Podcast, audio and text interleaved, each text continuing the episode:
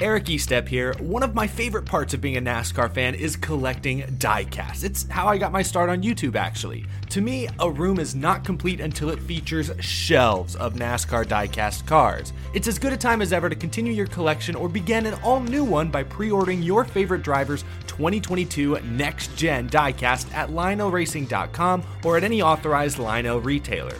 Lionel is the official diecast of NASCAR, and don't miss Lionel Racing's NASCAR Authentics diecasts at a Walmart or Target near you. Not only is Lionel the official diecast of NASCAR, but they're also official supporters of the Out of the Groove podcast network. So what are you waiting for? Head to lionelracing.com to order your favorite driver's 2022 diecast.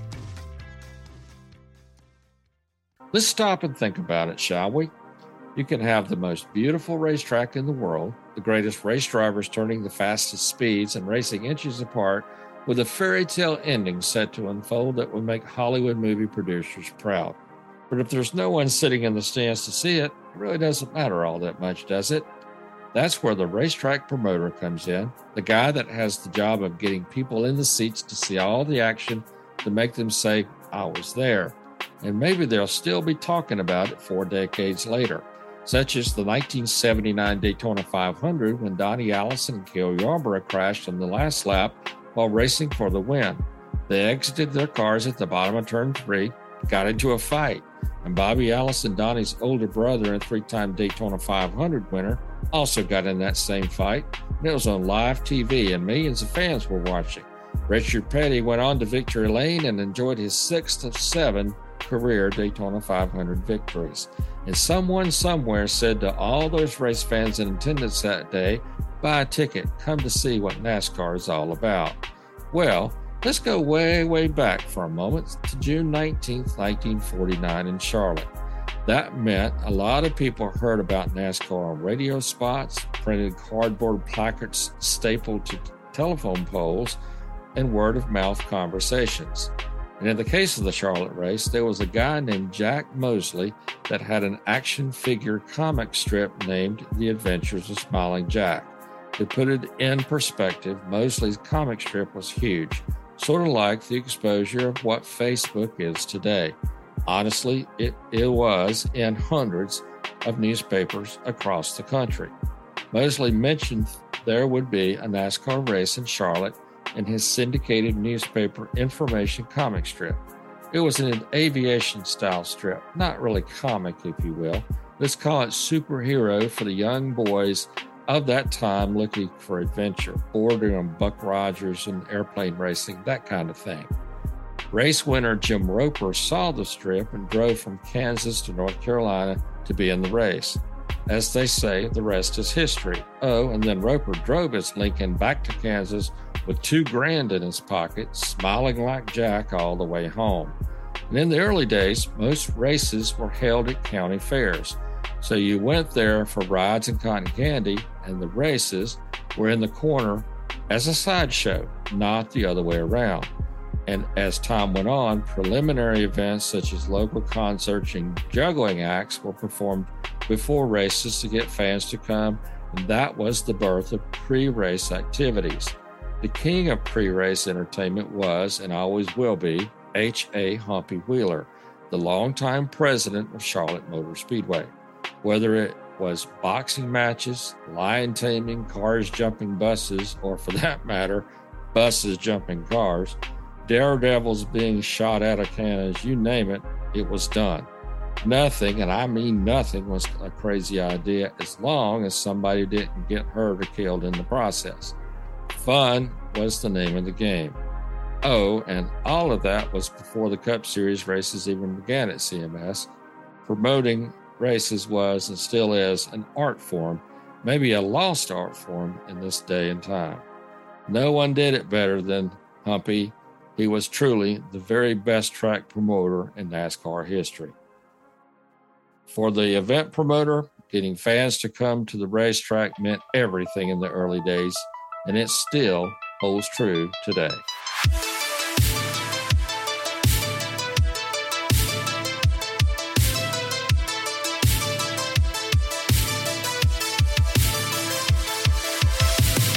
Hey everyone, and welcome to another edition of A Lifetime in Motorsports, otherwise known as Lifetime in NASCAR, or previously known as A Lifetime in NASCAR. Yes, we have changed the name of it.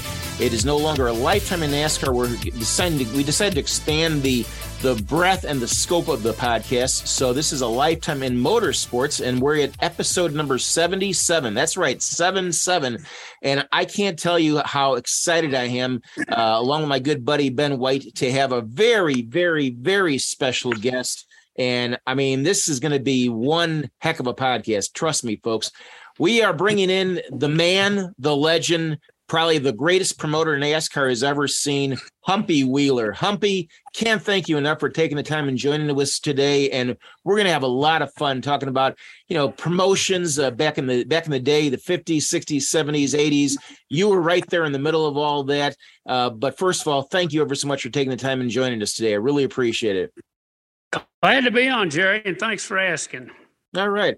Well, let's let's get started. I mean, first of all, you know, uh, you're kind of in in semi-retirement, but I know you're still busier than you've ever been. And tell us what you're doing these days. Uh, I know you you have an affiliation. I believe you're still affiliated with uh, Belmont Abbey College and their uh, motorsports uh, administration program there. I know I, I, know you've got a lot of thing other things going on. What, what what's keeping you busy these days? Well, a lot of things. I'm uh, working on a movie. Really? With, yeah, with the guys that, are, that, that did Yellowstone it's going to be a racing movie called Maximum Speed. Uh, so that's one thing. I'm, I'm, I'm staying close to my dear wife, Pat, who in my 60 years of marriage, most of it in the, the part that was in racing, we didn't get to spend a lot of time together. Mm-hmm. So we, we are now, but I got a lot of things going. So at the same time, I'm also enjoying my old age and relaxing. Well, I, have got to ask you. Tell us more about Maximum Speed. This is the first time I'm hearing about this. This obviously I, the listeners are going to be very intrigued by this. Tell us what the movie's uh, about. Well, it, it's a rough parody on the Petty family. Uh, it, it, involves a uh, uh, an older driver who would be like Lee Petty was back mm-hmm. in the day, mm-hmm. and uh, his two young sons who don't like each other. And the father still racing gets involved in a bad wreck. And the two sons come along, and uh, one of them has quit racing and gone to rodeo mm-hmm. and mm. became a world champion. Uh, they want him back in racing, so the two brothers clash and bash and do things that you do have to do in movies to get people interested. Mm-hmm. And so that's about that's that's about it. When when well, do you expect the, the movie to to uh, come out? I mean, is it going to be uh, on at the theaters? Is it going to be on TV? Where where are you going to see it and when? Where well, you know, with a movie today, you don't know what to do because uh, uh you have to make a decision. You're going to go with Netflix, Prime Video. Uh, mm-hmm. Uh, what are you going to do? We got hooked up with the Yellowstone people. Oh, okay. And, and so they've lent us a lot of uh, help, and also uh, we're going to get some casting out of the the um, the Yellowstone uh, talent, mm-hmm. and I think that'll help. The problem is nobody's really made a movie in the last eighteen to twenty four months, and everybody's scurrying for talent and uh, uh, everything else right now. So uh, that's put us a little behind. We should have come out with this movie last August, but COVID uh, interrupted a lot of people's plans. Mm-hmm. So I've been in, you know, involved in motion pictures for, for, for a long time, in and out. No, no big deals, but I've also always been fascinated by it. So uh, it's going to be interesting, and uh, hopefully we'll be able to start shooting uh, uh next spring. And mm-hmm. Uh, go from there. Okay. Well, the good news about this, Humpy, is that people in Hollywood, for whatever reason, can't seem to get a stock car racing movie accurate. Knowing that you're involved, hopefully they will uh, they will they will get it uh, accurate because you are involved, and that's that's the exciting part about it. And uh, so, congratulations on that. I hope I wish you the very best with it, and we do. Well, thank you. And, and I'm going to try to make it as realistic as possible. But when you deal with Hollywood, realism and truth uh, sometimes go fleeting away. yes, sir. I understand. I know what you mean. I know what you mean. Well, you know, uh, it's a pleasure to have you on the show today, and and you know, we you are the absolute, I would say, Richard Petty of promoters, and I mean that with all compliments. And you know, the fun part about talking about today's show is you know the the basic number one question is and you're you have all the answers to this and i know you've uh, you've studied this particular question for decades and decades. It's basically how do you get people to come to racetracks? And you know back in the very early days of nascar even before nascar was formed it was you have to have a hook right? And so as you know you a lot of in the very early days of it uh, promoters would say gosh how do we get people to come and and i know and talking to some other historians, they would say, well, gosh, you know, we got some guys out there that love to run moonshine in the mountains. So let's let them run moonshines uh, during the week and let's put them on a racetrack in the weekends. And, you know, I remember guys that maybe some of these guys didn't run NASCAR, such as guys like uh, Lloyd Seay and Roy Hall and, and those guys that drove for Raymond Parks. But you can kind of fill us in. I mean, that was sort of the way that it was in early days. You'd have fairgrounds, and in the corner would be the guys uh, who would run a racetrack. Yeah, basically what you do is you go to the fair, and and and in the corner would be the racers. Is that correct? That's it. Well, back in those days, uh, we didn't have the media, obviously, that we have now. We had the media, but they didn't pay any attention to racing. Matter of fact, some newspapers uh, would not print a word about racing. Mm-hmm. So we had to get real innovative to get publicity. Uh, I'll give you an example. I was uh, uh, sitting around between jobs at one time, like all of us do, and uh, I got a call from Mr. Harold Payton, who is, had built Augusta Raceway uh, down in Augusta, Georgia uh, which was a two mile road course. Never built a road course in those days for mm-hmm. NASCAR, but he did anyway. He wasn't selling any tickets. He had to race in November. He said, Can you come down and help us out? We can't get any publicity. So I went down there and uh, I looked at the place and I thought, oh boy, this is going to be tough. Way out in the country. And uh, so my buddy Joe Weatherly was uh, coming in for a tire test. So I went over and started talking to him. I said, Joe, we got to get some publicity here because this place is going to die if we don't. And he said, Well, I'll think about it and so forth. So anyway, he's running around the track, and, and the track starts off the kind of the front stretch, if you want to call it that way, was up on top of the hill. And then you went down the track to the bottom and then you came back up. Well, down at the bottom was a marshy place. And, uh, you know, you're in Georgia and all that kind of stuff. So Joe goes down there and loses the car and uh, ends up in the swamp. so I went down there, you know, and, and uh, taking pictures and all that kind of stuff. And I said, Joe, how did you get in here? He said, well, I don't know how I got in here, but I'm sure getting out fast. look at look over there, and there was a doggone alligator. Oh, oh wow! Wow! Oh, that's all. That's all we needed. and we renamed that corner Alligator Alley, and we talked about how Joe escaped death uh, mm-hmm. Uh, by not only getting out of the car and not drowning, but also escaping from this 14 foot alligator.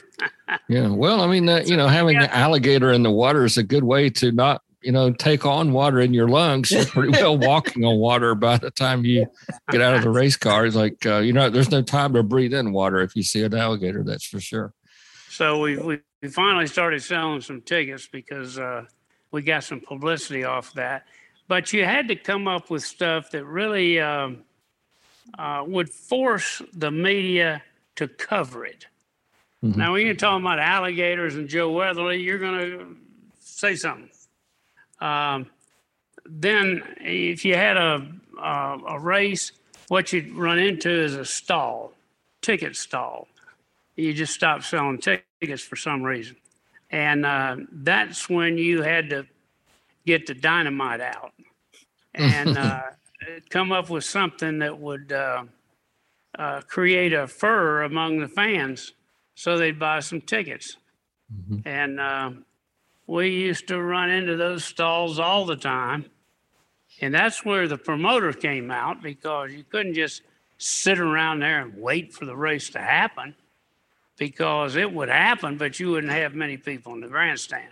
Yeah. So we yeah. come up with any kind of angle we could to to get the publicity. I remember we got Darlington coming up, but uh, I'm down at Darlington and uh, I'm uh, I'm getting ready for football practice, at University of South Carolina, but I'm working to the great publicist Russ Catlin, who Oh, was probably the best publicist we've ever had in racing. Um, he had been at Indianapolis Motor Speedway, and Bob Colvin got him to come down to Darlington and put Darlington on the map, and he did. Well, I was his I, I was his intern for the summer. I was back in the days when interns got paid, and and so I'm I'm uh, living in this uh, old lady's house, save money, and uh, I worked there the whole summer waiting for September the first when dreaded football practice would start, and uh, so I'm there. So the guys, go- the racers come in, getting ready for the Southern 500, and uh, Russ put me over in the infield, and he said, "Now, come up with a story. There's bound to be something happen today." And uh, he gave me a couple ideas, but there weren't much.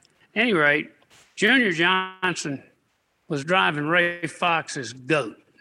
Now, goat in those days did not stand for greatest of all time.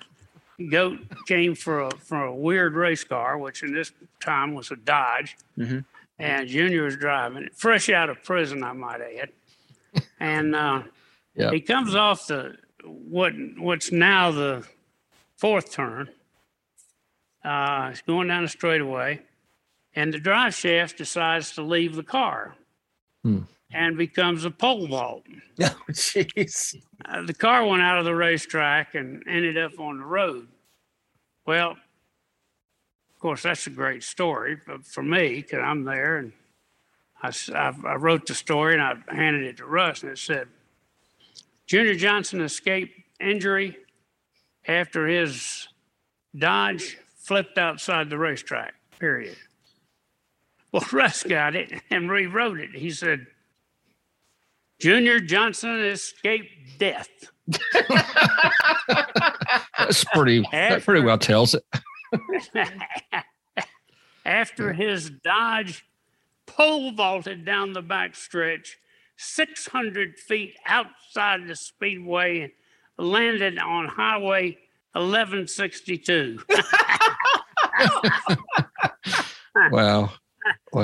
You know Amazing. whose lead ended up getting that one. Mm. But uh, you had to do stuff like that in those days. Yeah. Well, you know, Humpy, I mean, this is what Bill France Sr. used to do all the time. And and this is back in the day when qualifying, you might have uh, correct me if I'm wrong, but you might have six cars, eight cars, ten cars a day qualify, and they did that on purpose to get to generate headlines. And and one of the greatest examples of, of just milking these headlines to death was the 1959 finish at the Daytona 500 when Lee Petty finally was crowned the winner of the 500. And I think, I think if I'm telling it correctly, Bill France Sr. knew who won it when it happened, but he wanted to, you know, spread that out as long as he possibly could over three, four days. And and he was he was like, no, we're not going to tell him who won the race because this is, uh, you know, we can get headlines for the next until Tuesday or Wednesday. Do you agree with that? I mean, it was it was headlines, right? Oh my gosh, he was a master of that, and I learned so much from him. Um, and he kind of took me under his wing for a while and uh, taught me a lot of stuff. I, I can remember uh, I, I'm up in his office. I always went by and visited him, and uh, went up to, in his office, and he said, "Let's go inside the track." Said, "Okay." So we go inside the track. We're getting ready to go, and there's this tall, lanky guy walking in. And Bill said, uh, stop the car and said, uh, Sir, would you like to ride inside the track? And of course, the guy didn't know either one of us from Adam. And uh, so he said, Yeah. So he, he got in the car, he got in the track. now, you've never been to Daytona before. You get in a strange car with a tall guy, and uh, so all of a sudden, Bill takes off and goes down out on the track with this guy. yeah. yeah. Oh yeah. And we go three laps around the racetrack, and this guy he can't believe it. Um, and uh, Bill finally introduced himself, and the guy's just goggle-eyed then, you know, because everybody knew who Bill France was. And uh, but he would do stuff like that to get those fans revved up and and talking about because uh, he knew that guy was going to go back to Canada and tell everybody in the province of Ontario, everybody, every single person, mm-hmm. that Bill France gave him three laps around Daytona Speedway. Yeah. Well, well, see, Humpy, the opposite side of what we're talking about is is when it's not good news and you're taking a car around a speedway, which Bill France Sr. did in 1969 at Talladega, the day uh, September, I believe, 22nd of 1969, when they opened Talladega Super Speedway and they had all the tire issues. And that's when Bill France Sr. actually took a car around there to try to prove to the drivers that, hey, all you got to do is just let off the throttle and we can run a race. And for fans that aren't aren't familiar what I'm talking about, in a very very condensed version of this, the PDA was uh, when the drivers uh, kind of somewhat unionized themselves to try to convince Bill France Sr. that the tires aren't holding up and we're not going to drive these cars around this racetrack for the first time the track opens and we're going to all pack up and go home and they did and the drivers that were left richard brickhouse and jim vandiver and several others did run a race and they put some grand american cars with them and ran that race but they all packed up and went home because the tires didn't hold up and that was some not so desirable headlines that happened that day. So sometimes you can generate headlines that are good headlines, and sometimes the headlines aren't so good, and and you have to you know take the good and the bad. Would you agree? Yeah, you know, I was right in the middle of that because I was work. I was a uh, running the Firestones racing program then, and uh, uh, I had to call Bill France Senior after our tire test and say, Bill, we're going to have to pull out because we cannot keep a tire on these cars. Mm-hmm. They're, they're blistering. I mean, two laps. And of course, that you know, he he knew that he could go to Goodyear and try try to get something done, which he did. But uh, that just about put him under uh, because what he did, he told everybody that had a ticket for Talladega that it was good for the Daytona 500. So, yeah, yeah. yeah. That, ouch.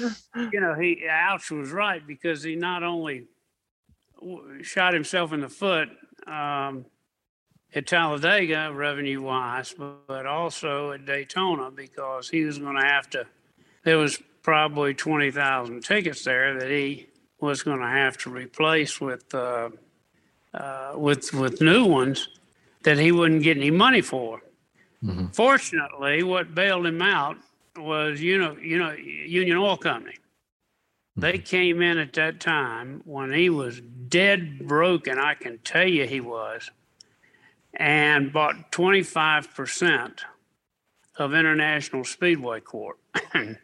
mm-hmm. And that gave him a tremendous dollar infusion and literally saved NASCAR. And they've never really gotten credit for that because I don't know where we'd be today if they hadn't done that. Mm-hmm. Yeah, because I mean to, to help tell that a little, just a little bit more, the um, if I'm not mistaken, and correct me if I'm wrong, but I think some of the suites were not finished at the time, and and some folks got some free suites pretty much because they're like, you know, you don't have the money to you know, finish the suites. So we're going to basically own them. And I think some people still own them because because they you know they uh they he didn't have the money to finish them. Said fine, you can have them, but you need to finish them as far as you can because we're going. In other words, he didn't have the money to pay for some things. Yeah, and no, um, no. money yeah, was money yeah. in those days. Money for racing was non-existent. You couldn't borrow it. I, when I when I took over the Speedway, Charlotte Motor Speedway in uh, 75, 76, mm-hmm. um, the longest loan we could get was we'd get the purse money on Friday, and we'd have to pay it back on Monday. Oh. Unless it was Memorial Day weekend, which is 600 was and then we we we were good till Tuesday, but there was no long term loans, and that's what really hurt racing. Mm-hmm. Yeah. Well, I mean, and you know, there. I mean, but you had some of the really neatest, coolest promotions there at Charlotte Motor Speedway, and the one that really, really comes to mind, and you and I've talked about this several times, and we we have to stop and catch our breath and laugh a little bit because it was so good and it was brilliant on your part. But uh, let me preface the story by saying this 1977. Uh, this is the years when Jaws was out in the movie theaters. We are talking about movies a little bit ago, but Jaws 1 and Jaws 2, and I might have been a Jaws 3, I don't remember. But it was Cale Yarborough and Darrell Waltrip. And Darrell, Carol didn't say much. And the, the funny thing about Cale, if you walked up to him and had a conversation with Cale, you say, "How's the car doing?" Car, Cale say, "Car was good." and you elaborate on that a little bit. Cale say, "Car is real good." I mean, Cale just didn't say anything. Then on the opposite end of that equation, Darrell Waltrip, he walked on the other end of the garage. Darrell, can you tell us how's your car doing? Ten minutes later, okay, that's enough. That's enough. yeah. you know, they were totally, totally opposite one another. Yeah. So Cale, as you know, and for the new fans just now listening, Cale was basically given the uh, the moniker Jaws, and the way that started very quickly. I'll, I'll condense it, but ba- basically Southern 500, 1977. They're going down the backstretch, and there was a three car accident between DK Ulrich Cale Yarborough, and Darrell Waltrip. And so uh, DK Ulrich gets spun out, and they're they're in the basically the shower room there in in the uh, the speedway, and DK comes up nose to nose with Cale and said, "Why did you spin me out?" He said, "I didn't spin you out. Jaws put you in the wall." He said, "What do you mean? Who's Jaws?" He said, "Jaws, Darrell Waltrip." And so that stuck, and so I'll let you, Humpy, continue the story. But that that was a brilliant move that you guys put together uh, later on. I think that was the April race, by the way, and then uh, of course the five, the 600 was in May, and you had a brilliant uh, way to get people to come to the racetrack and buy tickets. And I'll let you take the story from there. Well, uh, I, I, just uh, I, I just laughed myself to death over that whole thing. So I said, well, let's let's put it into action. So we got qualifying coming up at Charlotte. And I called this friend of mine down in Cherry Grove, North Carolina, South Carolina, Cherry Grove, North Carolina, South Carolina. And uh, he's a, he was a shark fisherman. I said, could you go out and catch me the biggest shark you can find and bring it up to Charlotte next week for the race? So he went out and he caught a big black tip, which at the time was close to 200 pounds. Mm. And uh, he put it in his uh, uh, pickup truck, put ice on all over it, and drove it all the way to Charlotte. And uh, he had he had my phone number, so private number. So he called me when he got to the speedway, and I said, "Okay, the backstretch guy uh, is going to let you in. We're going to open the gate so you can come in. We're going to stop practice uh, so you can come in unnoticed." So he did. So he drove. He drives the shark laden truck into the infield, and I told him where to park where nobody could see him, and he stayed there. And then on the signal, uh, he drove the truck over to pit road, and this was before everything got fancy. And everybody used to stand on pit road at this one spot right down by the, what would be the start finish line and uh, look look at qualifying. It would put it up on the board with a piece of chalk, and um, all the drivers and crew crew guys and stuff were there listening, watching that uh, qualifying go. So he comes comes in there, and I've got this hook up there, and of course he's his uh, uh, pickup's got a, a wrecker winch on it, small one, and he holds the shark up with the big hook in its mouth, attaches the hook to the chain, and drives off. and, there, that shark's hanging down there, and uh, then I, I thought, my God, we've forgotten something, and. Uh, I called my maintenance guy and I said, uh, Harvey Walters, I said, Harvey, go get me a chicken. What? Give me a chicken. I don't mean a grocery store chicken. I'm talking about a real chicken. Just make sure it's dead. Wring its neck. Well, he knew how to do that because he brought it on a farm. So he brings the chicken. He said, Well, I got the chicken. What do you want me to do with it? I said, Stuff it in that shark's mouth. He said, I don't know. They're getting pretty hostile over there with that thing uh, Darrell's mad and Cale is mad. And I said, okay, don't don't worry about it. I said, anybody hit you over the head with something, I'll take you to the hospital. so he, he, takes that chicken over there and stuffs uh, stuffs it in his mouth. Of course, Cale was driving for Holly Farms then, chicken processors. And um, all people just went crazy when they saw that. Then they totally got it. Uh, you know, they, uh, the shark is Jaws and, and Cale's the chicken. Well, it really made Cale mad.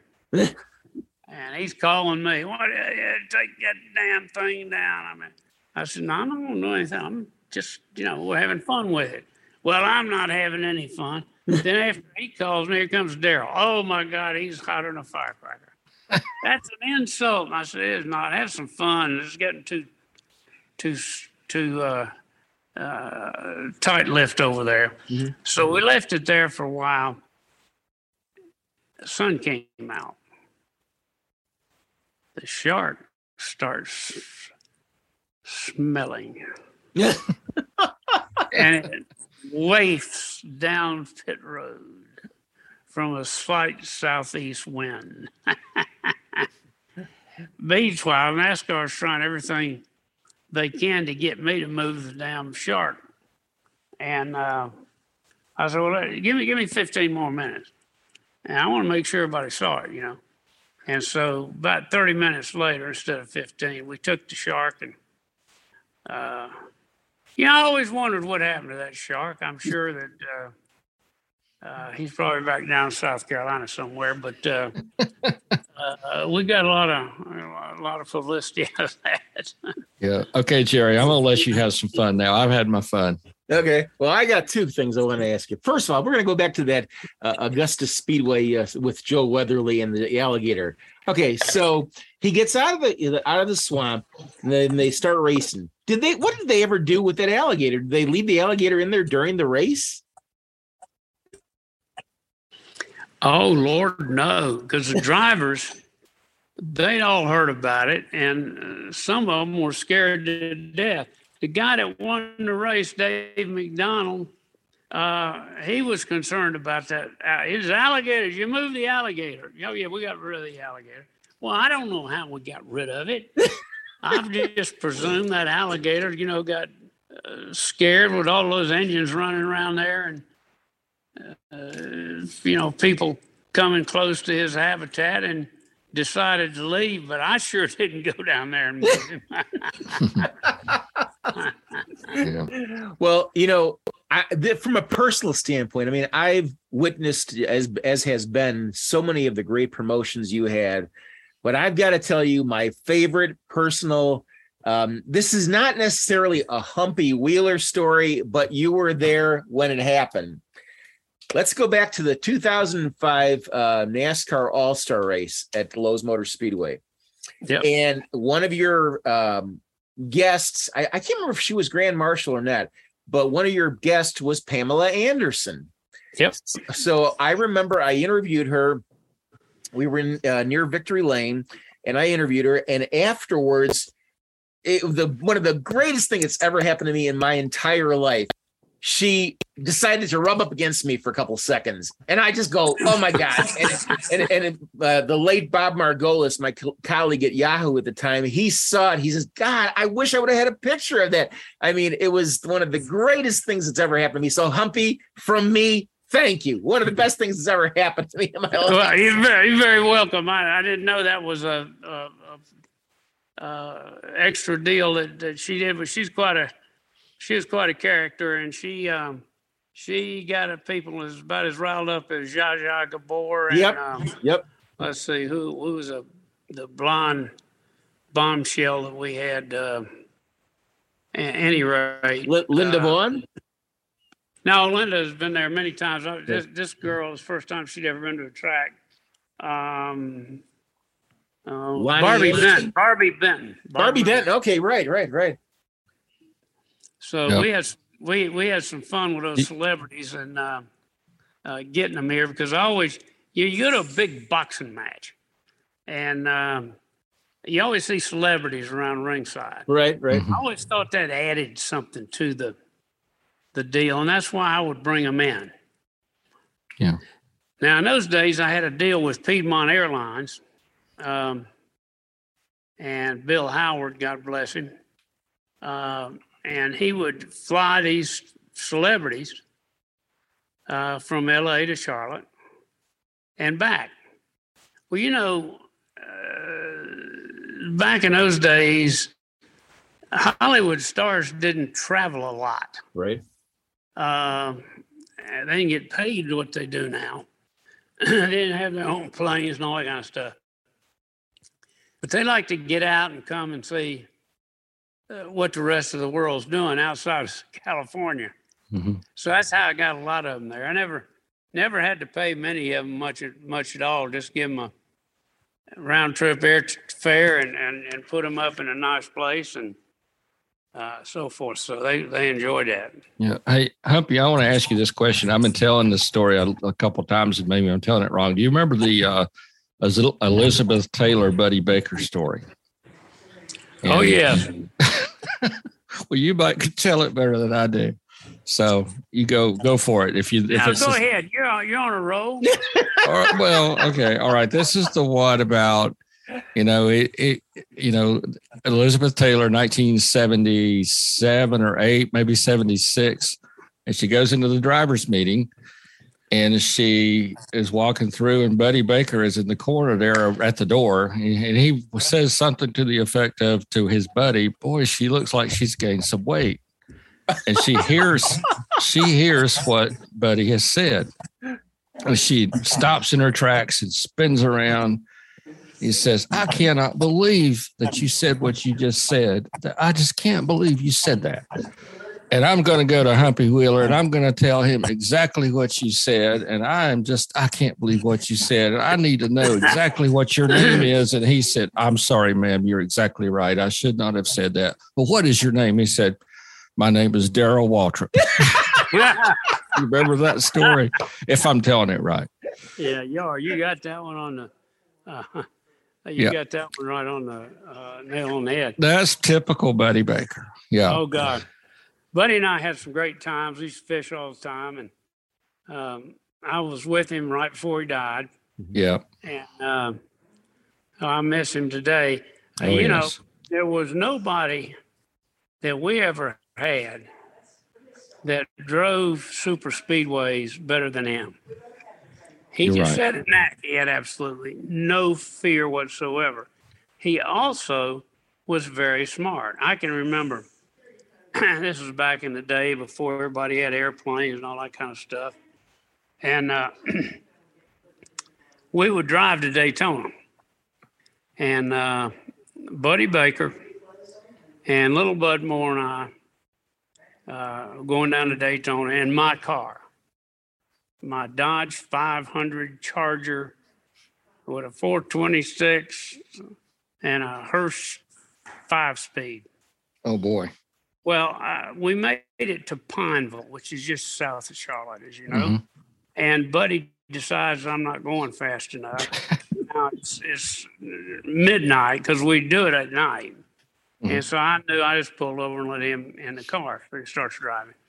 So I decide I'm gonna get in the back seat, seat and get catch a few winks. Well, he and Bud start getting in this argument about flying saucers. and uh, Buddy believes that they're real, and Bud says they're not. Well, this went on for about an hour, and I couldn't go to sleep from listening to these guys.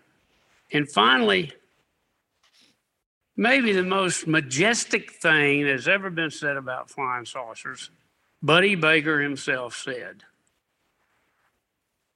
He said, Well, he said, why don't they communicate with us? And of course, Bud had an answer. You know, we don't speak their language and this, that, and the other thing. And then finally, Buddy said to Bud, if they were real, it would be like an ant trying to talk to you. I could imagine this conversation at what three in the morning or whatever it was. Oh, it was Those two jokers. Got to the ants, ant part of it. And I've uh, never heard a better explanation about flying saucers than that. Well, the thing to put it in a little bit of perspective, I mean, you know how little Bud used to talk, and he was like real slow, kind like this, and he would analyze it, sounded like this. And for now he'd drive at 200 miles an hour, but to hear Bud tell it, he was kind of like, you remember that? How he would just, Uh, oh, Lord, yes. he was so slow, and the way he would talk like this. But anyway, and then Buddy That was was that was geeky talk. yeah, yeah. And then Buddy was, you know, he, oh yeah, I and everybody knew how Buddy was, and Buddy was a laugh a minute. I mean, you never knew what he was leading up to when he would No. tell you some story, and then he'd get you so bad when he would he was well, let me tell you what I'm thinking, and would- you get he gets your ear in there, and he gets you really thinking, and he was he pull your leg so bad. I love Buddy so much. He was so much fun to talk to, and you know, and hearing him talk about him and Tiny Lund make your sides hurt. You know, had Tiny would chase him around the infield of a racetrack, and of course, the falling out of the ambulance, and you know, he he he wrecked at the racetrack. I can't. I think it was Greenville Pickens or somewhere, and he he, he didn't get hurt in the wreck, but he got hurt because they didn't latch the back door of the ambulance, and he fell out of the ambulance trying to get him to the racetrack. And he's that's where I got hurt on the gurney, not the rack. You know, I was like, leave me alone. Just let unstrap me. Uh, You're hurting me worse than the wreck. You know, that Yeah. to get him to tell the story was hilarious. But I have a question. And it might take, we'll talk a little bit if you need us to, so you can think about it. Okay, so you're a track promoter at Charlotte Motor Speedway or, or another track, and somebody says, "Okay, Humpy, here's the deal now you have to come up with a list of like just five people. Just give me five. You got to fill up this place, and and it doesn't matter, you know, deceased or otherwise. But you got to pick five guys who you would love to come back and fill up this place as far as the stands. Could you give me five guys that you'd love to pick? Yeah, I'd pick um, uh, Buddy number one. Mhm. Uh, Buddy Baker. I would pick Fireball Roberts, Junior Johnson, Curtis Turner. Um, I'm, I'm sorry, I put you on the spot there. no, that's okay. Richard Petty, because everybody loved him, and that leaves me one. That's a tough, tough decision. Probably the one I would pick then would be Earnhardt. Yeah, yeah, Yep, yep, yep. And those five together would be a, a formidable group that uh, uh, would, would be uh, would would just be awesome. Yeah, yeah. And you know, I mean, we saw Dale Earnhardt run those races in the late '80s, and I'm not saying I'm not saying he was never hungry, but I think he was pretty hungry in the late '80s, '85, '86, '87, running those Winst- the Winstons. Um, you know, where there was only two two speeds for him stopped in in 180 or 190, whatever he could make that car do around Charlotte Motor Speedway in those days. And and to me, there were two Earnhardts. There was one, the younger Earnhardt, who was like, you know, just put it. If I have to stuff it in the wall to win, I will. And I think he always was that way to a degree. But I think he was a little bit more mature later in his career. He said, "I'll stuff it, but not quite so hard." You understand what I mean by that? Right. He was, Yeah. um, yeah. I mean, he was, the the the, the Earnhardt of the '80s was a lot more uh aggressive. I won't say not more aggressive, but I mean he was just there were two Earnhardts. If I if you understand what I'm trying to say, he or that the guy that was passing the grass type Earnhardt then was. It doesn't matter if I had to take the whole right side of the car off. I'm going to come back the winner. Would you agree with that? Oh yeah, and and and the influence of Richard Childress on Earnhardt was tremendous. Yeah, uh, was, yeah. and enabling and telling him over and over again, hey, these are 400, 500, 600 mile races. And if you're not around at the end, you cannot win. And yeah. you, you know, you can't uh, even be around at the end if your car's all torn up and you're still out on the track because aerodynamically you can't do anything. So Richard Childress's influence was tremendous. People don't realize in Earnhardt's heyday, he and Richard would talk for an hour or two on the phone almost every night. Hmm. Yeah. You know, you know the racing business. You know it's almost a 24 hour a day deal. You're working in the shop all day, or you're signing autographs, or you're doing whatever. And then you, you most people back off at night. They didn't. They talked to each other about how to race over and over and over again. And a lot of people don't realize that that influence of Childress was a tremendous, tremendous advantage to Earnhardt. Mm-hmm. Yeah, yeah. Well, I mean, you knew Earnhardt early in the game where you talked to him a lot too. I mean, you influenced him not as much on the racetrack, but you influenced him a lot to on the corporate side because there was a time or two that there was a if I you don't mind me telling this, but there's a sponsor or two that really liked him. But you know, every time he would impress the sponsor, he might say the wrong thing or do the wrong thing. Am I correct in saying that? And the sponsor was a little bit turned off. Am I correct? Well, you know, if if, if we think about the Earnhardt in the early days,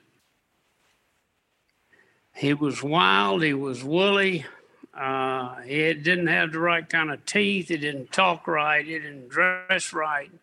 Uh, from a corporate sponsorship, he was exactly the opposite of what you wanted. Mm-hmm. But he fit the Wrangler mold perfect. Yeah. He, he was the cowboy. He just happened to uh, be racing cars and not wearing a, a Richard Petty hat. But yeah. um, I think that that's as, he got more sophisticated, if I can say, uh, that's when the better sponsor. That's when GM Goodwrench came along. But at the same time, GM Goodwrench wanted him because the biggest problem GM Goodwrench had before they started sponsoring Earnhardt was counterfeit parts, fake parts from Taiwan, China, etc. And it was hurting their business. So anything they could do to become real, they wanted to do. And of course, Earnhardt was the real thing. Mm-hmm. And that's why they liked him so much. And um, a lot of companies probably would have shied away from him, but he was perfect for GM Goodwrench. Perfect. Yeah, well, well, I say there's a huge compliment to you because back in the day, and I, I don't take anything away from Charlotte Motor Speedway now, but in the mid 80s, early 80s to mid 80s, if you could win a race at Charlotte Motor Speedway, you had really arrived. And that was what everybody wanted to do to win the 600 or the October race at Charlotte, and especially the 600. Mm-hmm. And so when Earnhardt was in that place, and I want to say that's too high up. I want to say maybe late seven. Let's let's call it late 70s.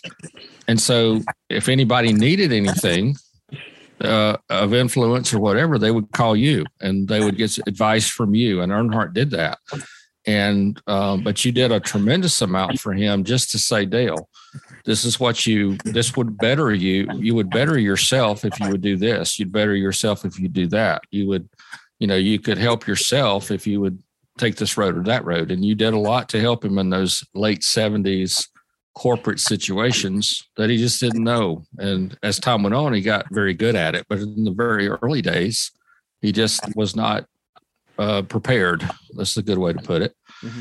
Uh, to go into the corporate um, settings, if I'm telling, I think I'm telling that correctly. And you were very influential to help him in those roles. Well, thank you. That was a, to you. That that is a great compliment, and and I really really appreciate it. I uh, see. I knew his father, Ralph. Uh, as a matter of fact, I raced against Ralph. I was never a good racer, but I I just loved Ralph. And then later on, when I was at Firestone, Ralph was my chief test driver, and uh, for for dirt tires. And as you know, Ralph was a man of few words. He just he just didn't talk much. And I'd call him on Monday, and I say, uh, from from Akron, Ohio, where Firestone was at the time. I say, Ralph, how'd those tires do at Greenville Pickens Saturday night? They was all right. well, you know, you have to. You being a Southern boy, you know how you have to translate that. Mm-hmm. And then I then I say, well, uh, next week I'd call it. How those tires do? He said, I hope you send me another set of them. that means they really worked well. Yeah. He was not yeah. a man of adjectives. yeah. But uh, I, I, really liked old Ralph, and and uh, Ralph built me a gorgeous, beautiful 37 Ford flatback sedan, and hmm. he built a flathead engine in it and I regret not keeping that car. I ended up selling it to Bud Moore, hmm. and uh, I don't know what what what happened to it after that. But uh, uh, Ralph was something else. He he was so thorough.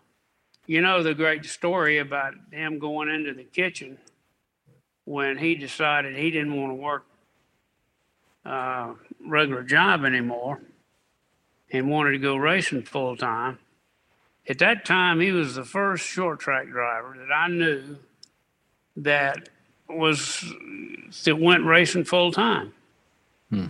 Uh, and Martha looked at him and said, "One sentence: Just don't take any food off my children's table." mm. Good line. Yeah, powerful line actually. Right. Yeah. Humpy, Humpy, I've got a question for you. And I mean this with all due respect. When you left Charlotte Motor Speedway, was it 2007, 2008? I think it was. That was also right around the time where the recession hit. And, you know, a lot of t- uh, tracks, a lot of teams had issues in terms of promoting either the cars or promoting races. Now, now you did have your protege, you know Eddie um, Eddie Gossage at, at, Texas, who kind of picked up the mantle after you. But Eddie's now since uh, stepped down. We really don't have a promoter who thinks out of the box in the sport right now. And I think, if anything, that's what NASCAR needs. I know they've been trying to rebuild their fan base because they lost a lot of fans after the recession and you know years after that. But what what why do we not see a promoter of your kind or Eddie Gossage's kind today? I asked Bill France that before he died, France Senior. Mm-hmm. I said, "Where are all the young promoters today?" And he looked at me with those steely eyes and said, "They're running pizza franchises." oh, uh, I don't know. It, it, you know, you want some guys to be running some dirt track somewhere and full of passion and vigor and move on to the speed, super speedway mm-hmm. And, and promote, promote, promote. But there's just not many around. Now, Roger Slack's one of the best there is. He just left uh, uh, Tony Stewart's uh, Eldora Speedway. Mm-hmm. and a former guy that worked for me, uh, Jerry Gappens, has taken over. Hmm. Those guys are good promoters. Mhm. Now, are we going to see more people come up? I hope so. Uh, but I just think you got to come up from the short tracks because that's when you got to really, really work to get uh, get things going, and then you got to have enough management skill. Mhm. If you move up to the big track, to be able to handle the number of people that are, that are working for you. So I just hope those folks come along and uh, uh, we, we get the, the promoters back into racing. Do you do you miss promoting? I mean, I mean, obviously, you know, you're in in semi retirement, but you know, you were so good at it. I mean, you were the king of promotions, no question about it. I mean, do you ever miss not being part of it, or you know, have have other have tracks reached out to you for ideas over the last you know ten years or so? Yeah, uh, sure, you miss it. Um, at the same time, what you don't miss are all the things that happen around a speedway that you least expect. Uh, wheel goes in the grandstand, uh, bridge collapse, uh, all kind of crazy stuff that uh, uh, you don't necessarily see in a lot of sport. But at the same time, you're looking at some tracks and thinking, why don't they do this? Why don't they do that? Mhm. And uh, or why do they do that? Um, and and and kind of go from there. So uh, it's it's a different deal, and um, uh, uh, it, at the same time, there's no difference at all. It's still basic promotion, and that is to get your track and your event out in front of the public and as broad a way as you can. Uh, you know, and not tell lies about it, but just come up with, you know, really good promotions that people like and people don't want to uh, do something with. And uh, maybe a final question for me, Humpy, and and uh, and that is: Is there a driver in your mind that you could just pick up the phone and call and say, "Could you come and help me do something?" And and just really enjoyed that relationship with, kind of on the spot here. But is there anybody in, throughout your years that you really enjoyed working with? You talking about this, this racing now? Well, for well, not necessarily, but just a driver that would help you promote a race or somebody that you had a real close friendship with that would help you maybe promote. Oh, Buddy Baker, I could call him and say, "Look, we got a radio show at six in the morning, and uh, I need you to be on it." And man, he would do it in a minute. And uh, uh, guys like that. Also, another guy that helped me out a lot. People don't realize the relationship that we had uh, until after I left, uh, or the last years, was Junior Johnson. Uh, Hmm.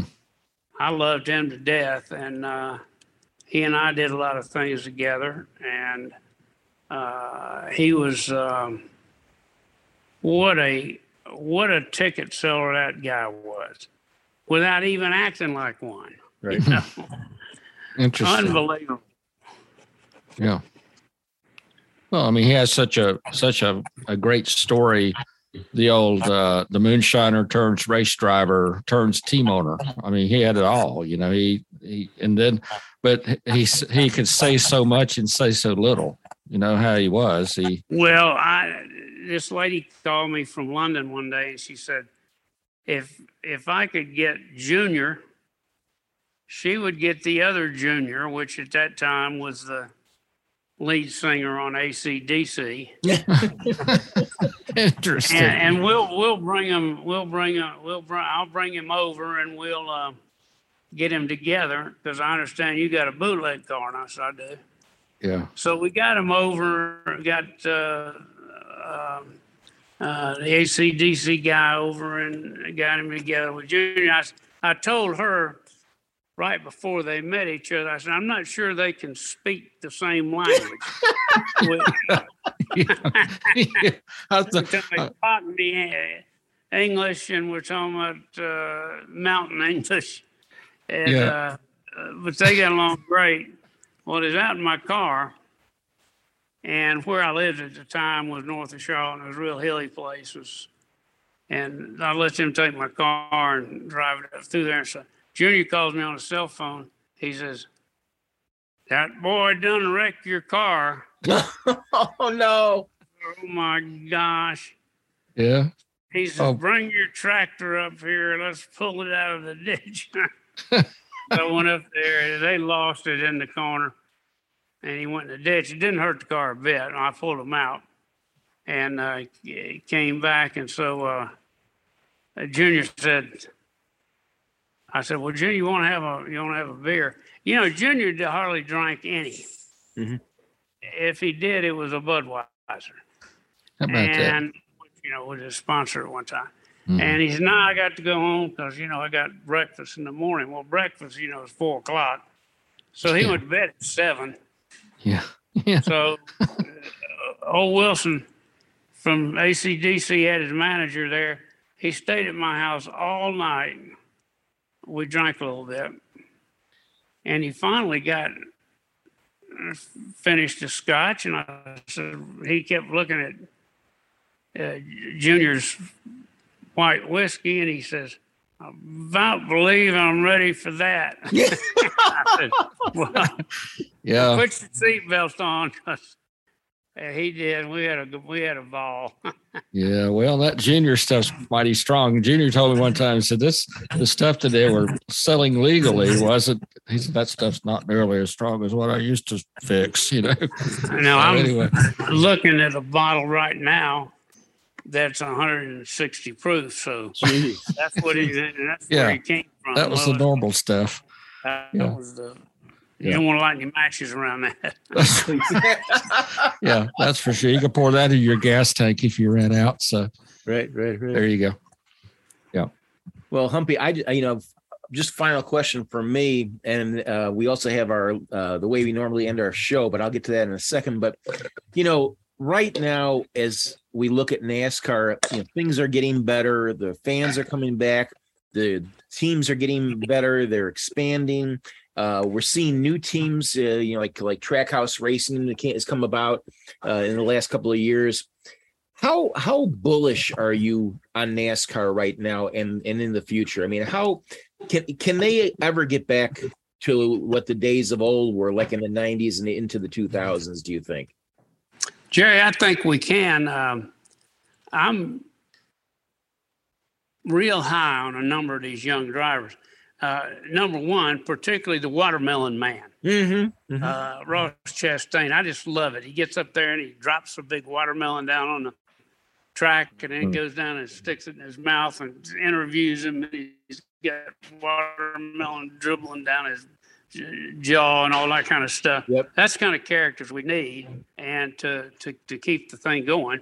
And of course, we got a, a super superstar in the making and um, uh, Larson. So uh, there's a lot of good stuff going on. And uh, uh, as long as we just, we, we kind of, uh, NASCAR's made a definite roundabout to try to get back to its roots Mhm. and without the, the bad part of the roots. And so I think, um, I think there's going to be a lot of potential now.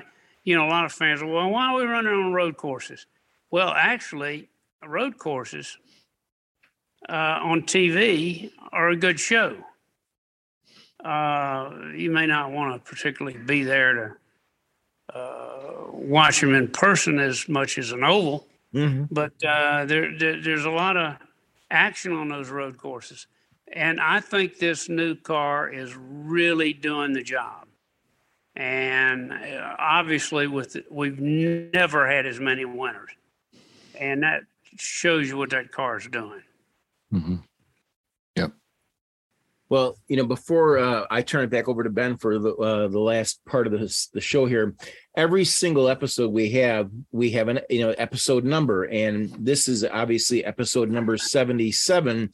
And when we do these uh, episodes, we tie the number of the episode into a car number. So we're when you know this will be car number seventy seven, and Ben. This this car this car has got a lot of history, and, and I know you've um, got both the the driver that first drove the 77, and it's been it's had two wins in its career. And I've got a few things to add to that as well. But I, you know, let's let's hear about the the initial history, if you will, of the 77 that you, you came up with.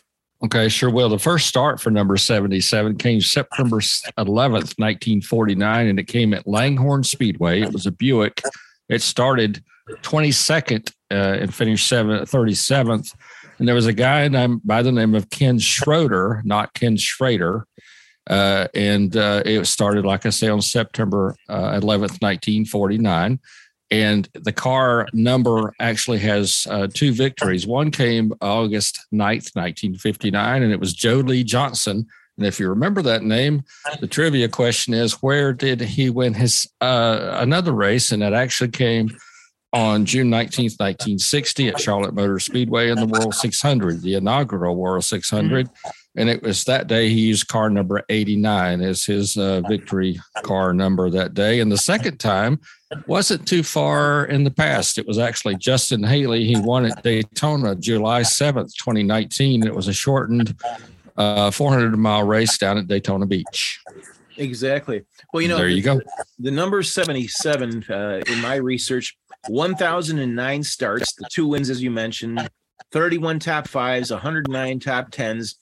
And believe it or not, and I didn't even notice this, to be honest with you, it last raced this past weekend in Daytona. Landon Cassill was in the 77, and I did not realize that. But you know, some that? of the there's been some great names that have been in the 77. Dave Blaney, Bobby Hillin Jr., Robert Pressley, Reed Sorenson, Erik Jones, Sam Hornish Jr., Travis Kvapil, Brendan Gaughan, Greg Sacks, Johnny Rutherford from the IndyCar world, and Neil Bonnett. So there's been a lot of name, big names that raced that car. So, but um, Humpy, uh, I, you know, I can't thank you enough for uh, uh, joining us today. It's been a great thing. Every time we talk to you, it's always fun to talk to you because, I mean, you have so many stories. You could probably write an encyclopedia of several volumes and still come up with more stuff. I mean, you you've got that so many great stories. So, I'm I'm very appreciative and honored that you were able to join us today. And I'll turn it over to Ben for some final words for, yep, for him. Yep. Uh, with him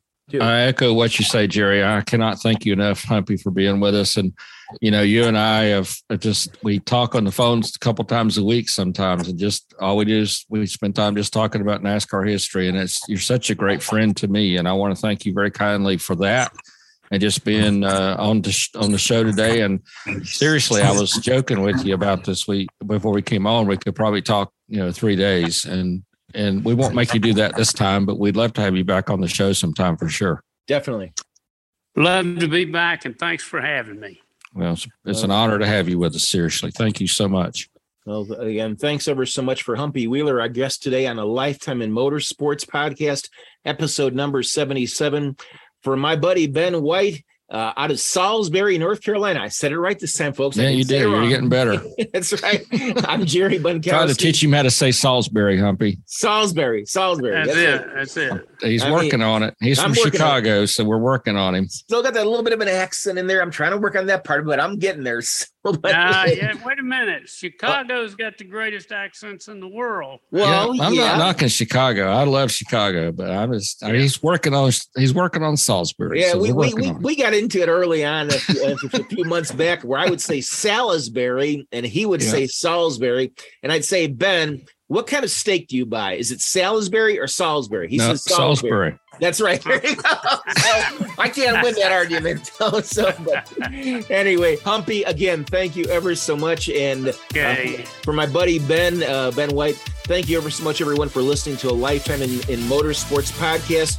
We'll be back with episode 78 next week. And another surprise guest probably. So have a great week, a great weekend, and look forward for the start of the NASCAR Cup playoffs. And it's going to be tremendous, the 10 week playoffs. So for Ben White and for our guest, Humpy Wheeler, I'm Jerry Bonkowski. Take care, everyone. We'll catch you next time right here on a Lifetime in Motorsports podcast.